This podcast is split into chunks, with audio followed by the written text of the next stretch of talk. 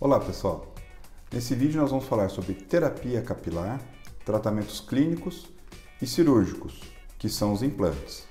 Se esse assunto te interessa, siga-nos nas mídias sociais, nos nossos canais do YouTube e do Spotify.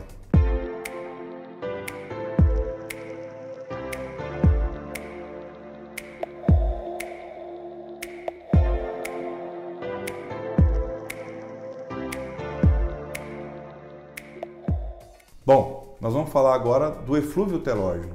Eflúvio telógeno tem que ser parte do conhecimento de qualquer pessoa que vai falar de tratamento capilar, ou melhor, de correção de queda capilar. Por quê? O eflúvio telógeno é a queda excessiva de cabelo dos fios, né? Uh, por um momento da vida. Então, quando você vai lavar o cabelo, quando você vai pentear o cabelo, desde que ele não esteja rompendo, você vai ver uma queda mais acentuada de fio. Tá, mas como é que eu vou saber se é eflúvio telógeno, alopecia androgenética? Aí o médico tem que fazer o diagnóstico. Por isso que a gente, quando vai fazer o exame do paciente, vai fazer a dermatoscopia, investigar, fazer anamnese, olhar o, o paciente como um ser biopsicossocial, a gente tem que entender isso tudo. E principalmente saber fazer o diagnóstico correto. Senão você pode tratar um androgenético como eflúvio telógeno ou vice-versa. Né? Então, qual que é a característica? A gente não falou de perder, vai em média 100, 150 fios por dia, é normal?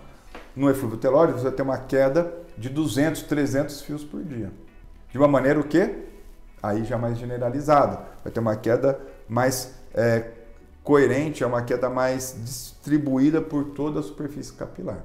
Não é como a areata, que é um foco, mas ele vai ser uma queda generalizada. Poxa, doutor, mas mesmo assim eu não sei como é que eu vou diferenciar de uma androgenética. Não é você que tem que diferenciar, é o seu médico que tem que diagnosticar de maneira correta. É a forma mais comum de queda de cabelo, né? mais comum do que a alopecia androgenética. Porque a alopecia androgenética a gente vai entendendo. Olha como é que é a sua família, que fase que você está da vida, quantos anos, quais são os seus hábitos.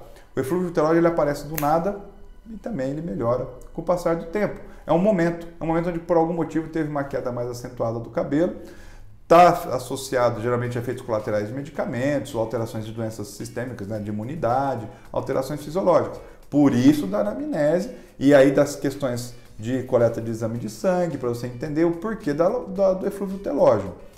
E aí corrigir o mais rápido possível, que ele pode estar numa fase aguda ou uma fase crônica. A causa da queda está associada ali num ciclo que vai durar em, em torno aí de uns três meses ao que se inicia a queda tá ok? E aí você vai ter uh, uma queda mais excessiva e com o tempo, né, ele leva a uma fase mais telógena, aí, que é a fase dos três meses. Então, quando você vai, quando o paciente chega com a queda, com a queixa da queda capilar, você já diagnostica como eflúvio telógeno, você tem que identificar três meses para trás, tentar identificar nessa janela de três meses para trás, qual foi o, o fator que levou esse eflúvio, porque esse fator que você precisa corrigir.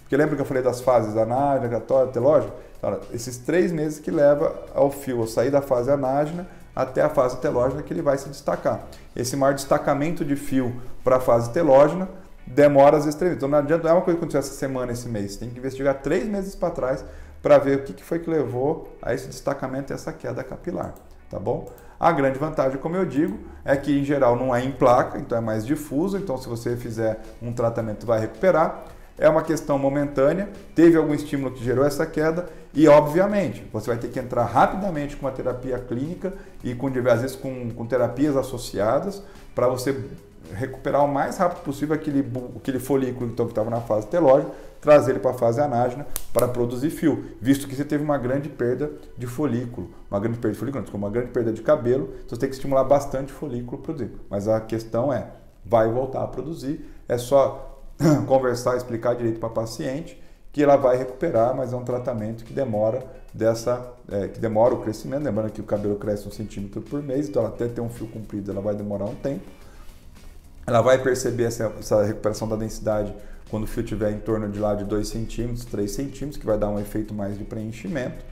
E, mas a notícia boa é que ela é recuperável.